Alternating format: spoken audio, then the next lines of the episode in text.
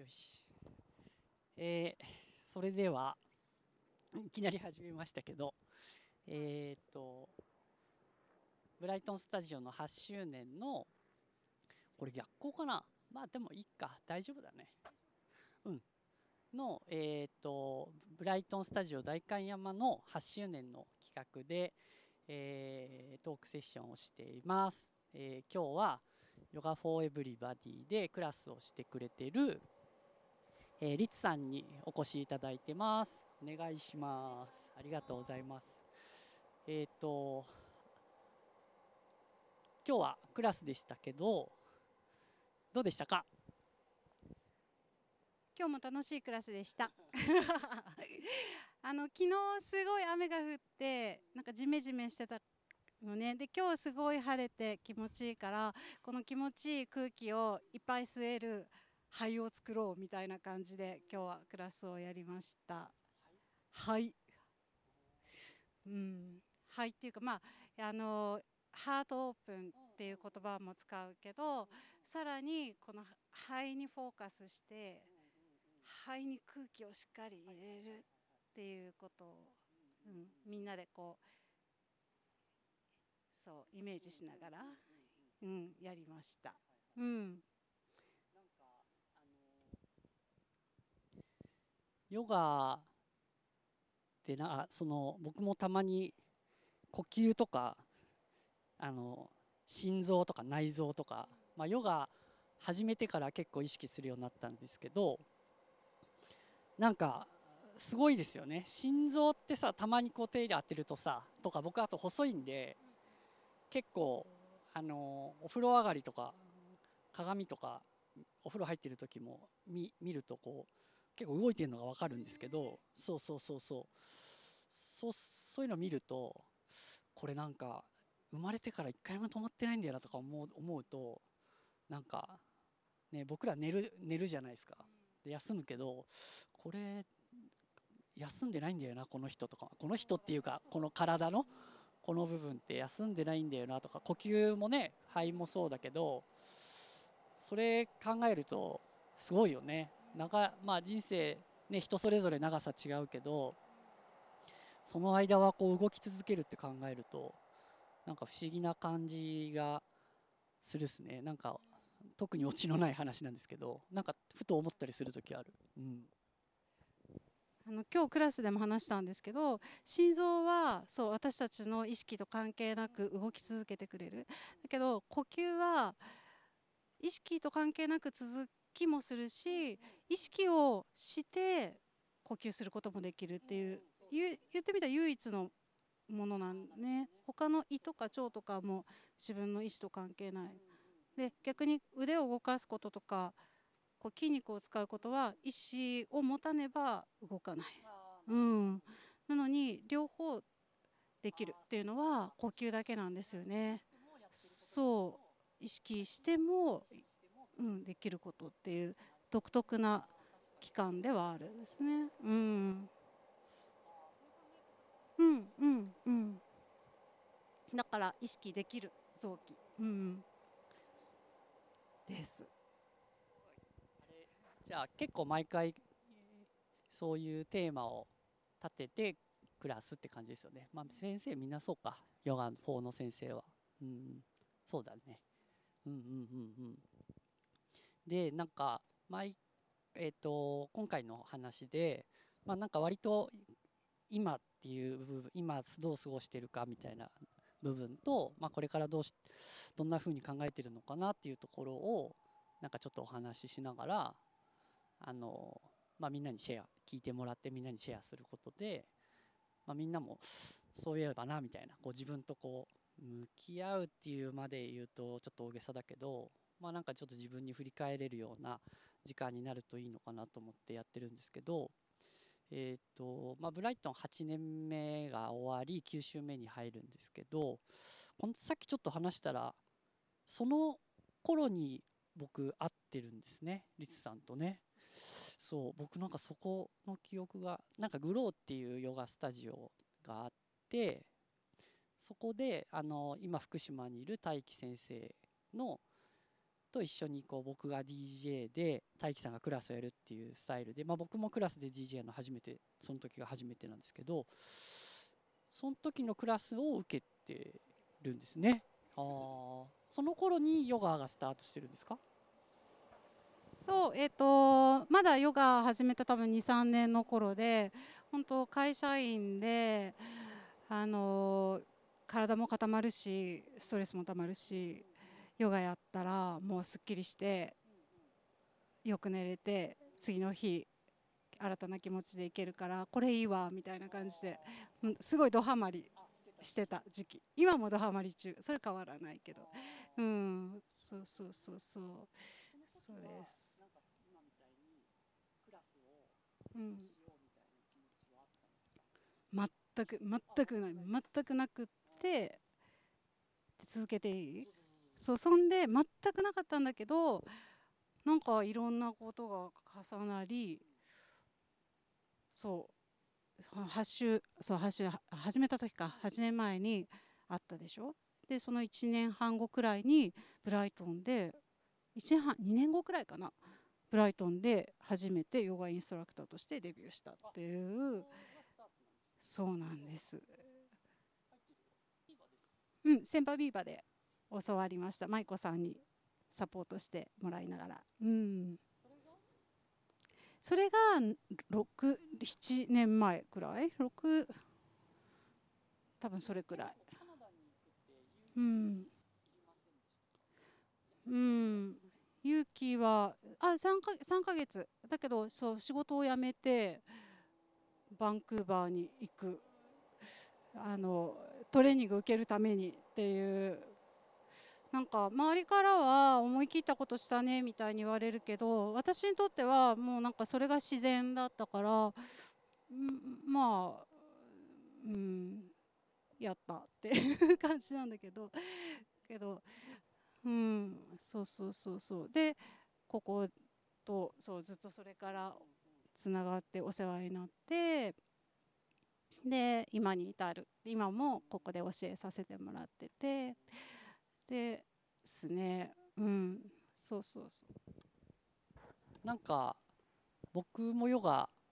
ここ始めて、まあ、舞子先生とか大輝さん律さんとか、まあ、いろんな先生出会ってあの続けてるんですけど僕今あんまりこうあのそういう指導するっていう部分ではあんまり考えたことないんですけどなんかえっ、と結構こう私もこう伝える立場というかなんかこうシェアしていけたらいいなと思うようになったきっかけじゃないけどなんかそ、まあ、じわじわあったのかもしれないしあみたいな瞬間があったのかもしれないですけどなんかああるんですか？そういう。教えればいいのにって言われてでで そう。でも私すっごいあのみやさんとかマイクさん分かってると思うけど私あの表に立つ1番に立つ人じゃなくて2番目とか3番目とかの方が合ってる人なんですよね。サポートする方が好きで。だから人前で話すとか人にそう指導するとかってすごく苦手でいやいやいや無理です無理ですみたいな感じだったんだけどなんか本当流れであなんかこれはヨガを教えるんだなみたいな感じになってでおかげでだからすっごい本当に口下手でいやーと思ったけどこうやってヨガを教えることを何年も続けることで少しそれがかいなんかね あの人前でなんとか話せるようになりみたいなっていうのが実はこの8年で一番大きな変化だなって私は思ったりとかして。けどなんかヨガのインストラクターってなんか別に自分が中心ではなくってあの中心はいつも生徒さんたちだからだから結局サポートしてるっていうことには変わりないのであのそういった意味でできてるできるようになったのかなって、うん、思いますけどそれが大きな変化。うんなんかあの前回は健太さん初回かと話してたんですけど、まあ、健太さんって結のと律さんって割と対照的というかまあキャラクターが全然違うイメージで、まあ、健太さん結構自分こう SNS とか、まあ、いろんなあのメディアを使いながら、まあ、自分の今考えてることとか今思ってることをこうみんなにこうシェアしていく。まあでも自分この間話した感じだとこう自分にこう何て言うのかな。自分への言い聞かせるじゃないけど自分にこう言ってる部分のことをまあそれをこうシェアしていくこうなんかっていうの形で SNS を通じての活動あ SNS だけじゃないか、まあ、メディアを使ってって感じなんですけど。あのーこまあ、何かこう社会がこうなってほしいとかっていう思い。でその中のまあ自分もこうなりたいっていう思いで健太君あえて書いたりとかすると思うんだけど私もそこは変わりなくって、うんと、そうそうそう。あのーこういう世界になってほしいっていうのがあって自分の中で。でその中で自分の役割っていうのがどうなのかなと自分の得意なことで、まあ、その役割を果たせていけたらいいなと思ってやっていてそうするとなんかちまちまと あのやることなんですよね。うん、っていう感じかな。ちまちまとっていうかなんか私の場合は人と直接会ってなんか体感しながらシェアしていくっていう感じなのかなって、うん。うん、なんかそれぞれの役割が、うん、あるのかなと思って。そうそうそうそうなんですそうなんです。やっぱりそう口下手は治ってないんですけど。治んないよね。ね。言葉はね本当に回転大事だもんね。ででそう。でそれでもやっぱ得意不得意あったりその自分の役割じゃないね役割とかっていう話してたけどその辺はなんかこう僕もまあ向き不向きで言うと向いてる方じゃないなっていうのは分かりつつなんですけどね。けどなんかその結構さっき今の話で共感できるのはなんかあのそれぞれ人それぞれやっぱ役割あるよねみたいな部分は結構僕あ今リツさんにブライトンのそういうインストラクターとしてのお仕事っていうか、まあ、インストラクターとしてのことじゃなくてあのいろんなスケジュールとかあとなんか数字のこととかいろんなこともやっていただいてるじゃないですか。ありがとうございますなんですけど、まあ、ど僕割と会社にいた頃はそういう仕事をやってたんですよ。そうそう。割とあの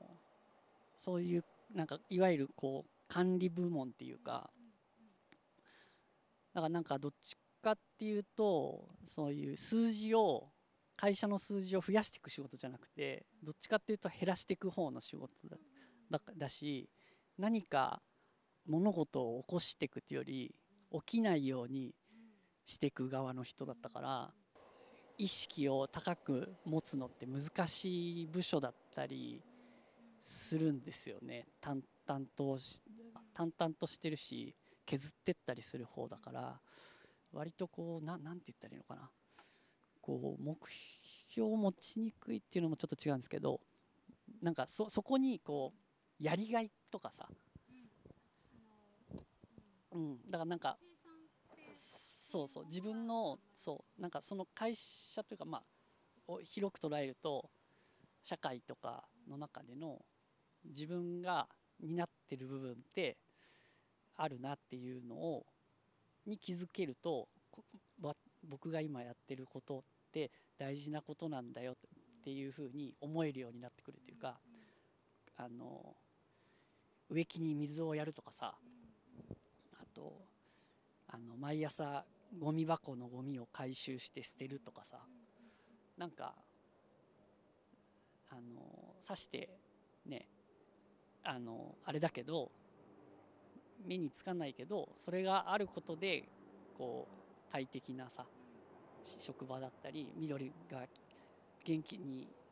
でいってくれる方がいいじゃないですか。なんかそういうのをなんとなく自分でこう自分のやってることのもやってることも大切よねっていうのとかにこう気づけるっていうのも割と大事だなって思っててそうなんかそんな話を結構すしてましたけどなかなか難しいからなんかリッツさんみたいなそういうこうあの自分のこう自分で見俯瞰でっていうか見見つめてそこでなんか私のこの社会とか世界の中での、えー、こういう人だから私はこういうことするみたいなこう行ってこいっていうか行ってこいじゃないな。来て行ってかみたいなのってなんか結構大事なことだったりするよなって思ったりする。うん、うん、そう。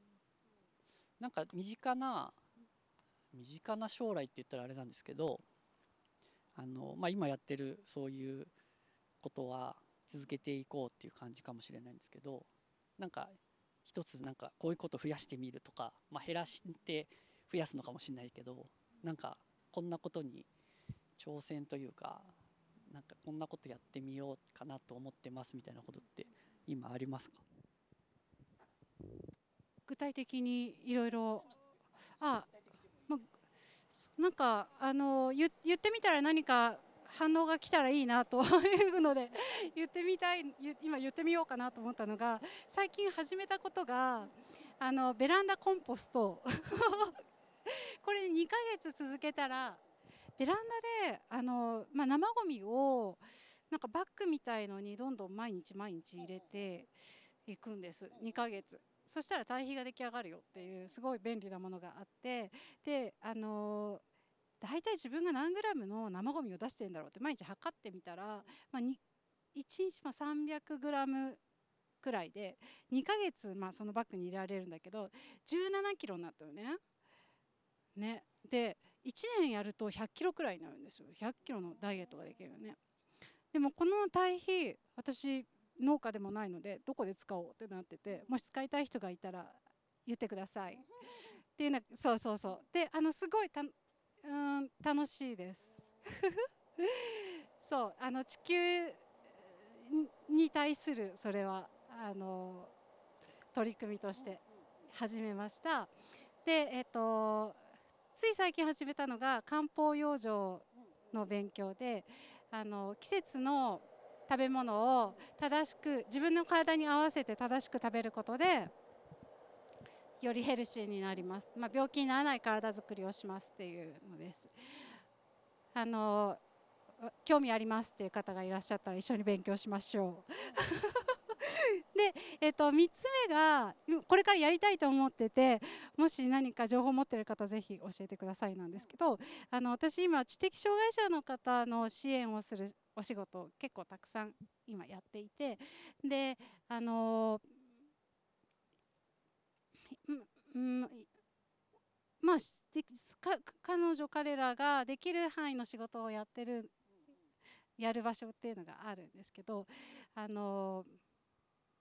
すごい、まあ、クッキーお菓子作りとかなんかすごい可愛い絵とか描く方が結構いるのでそれをこう T シャツにするとかいろいろあるんですけどあの、それこそやっぱり今社会でその方たちは障害者って言われてるけど全然そうじゃない素晴らしい魅力とかその人たちにしかできないことっていうのがたくさんあってそれをこう生かしていくお手伝いがしたいなと思っていてで私もともとものづくりの世界にいたのでそのものづくりっていう視点で何か役に立てたらなって考えてる。もちろん今そういうことやってる人たちたくさんいるんですけどなんかあのもう一歩かっこよくなんかハッピーにそしてそうその人たちがなんかこう影の影に潜んでるんじゃなくてもうちょっと表に出てこれるような社会が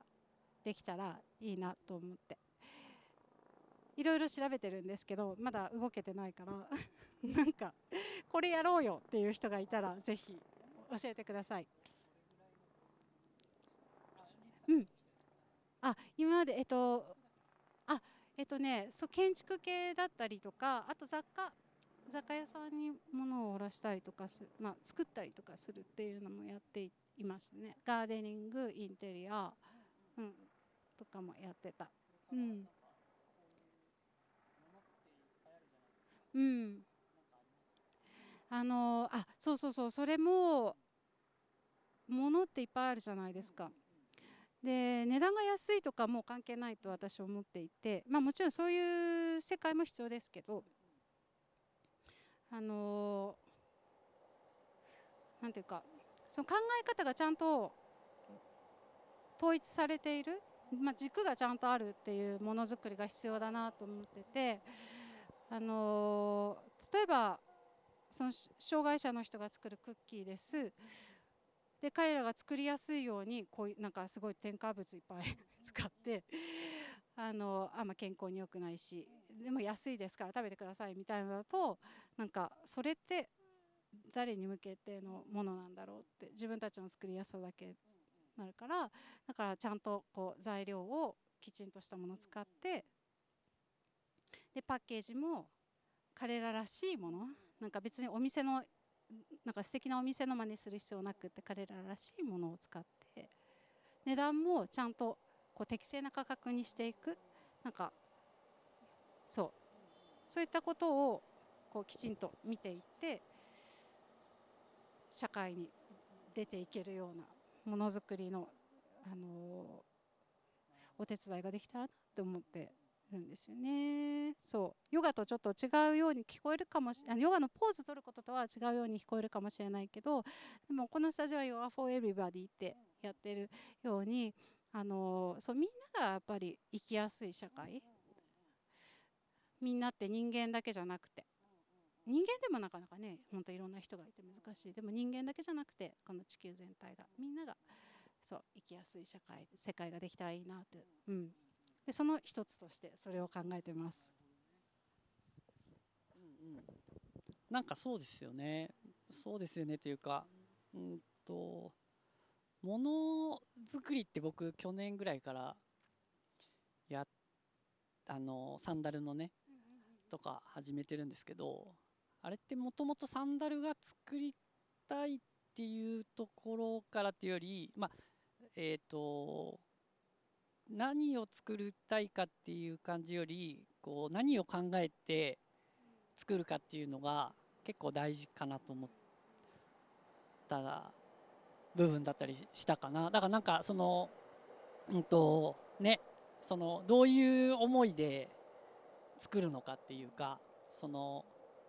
作るものの部分あ、まあ、出来上がるものももちろん大事なんですけど何を作るかも大事だけどう何を考えてじゃないけどどうどういうことを考えて作るかっていうのもやっぱ大事ですよね。軸としてね。うんうん、ね。それはすごいなんか共感できるしなんか僕もそう思うなって感じですね。うん、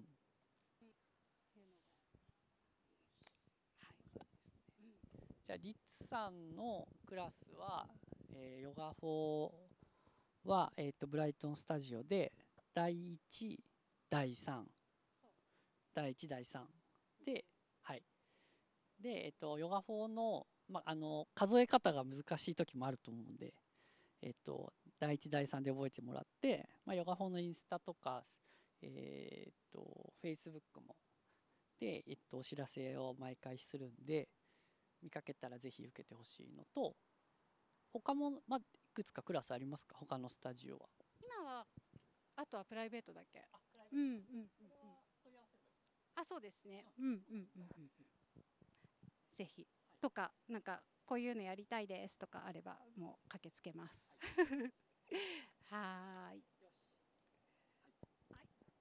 じゃああれそれはえっ、ー、とホームページがあるんだっけリツさん？そうだよね。じゃあそれリンクは貼っときますので皆さん見てみてください。ということで今日はリッツさんありがとうございました。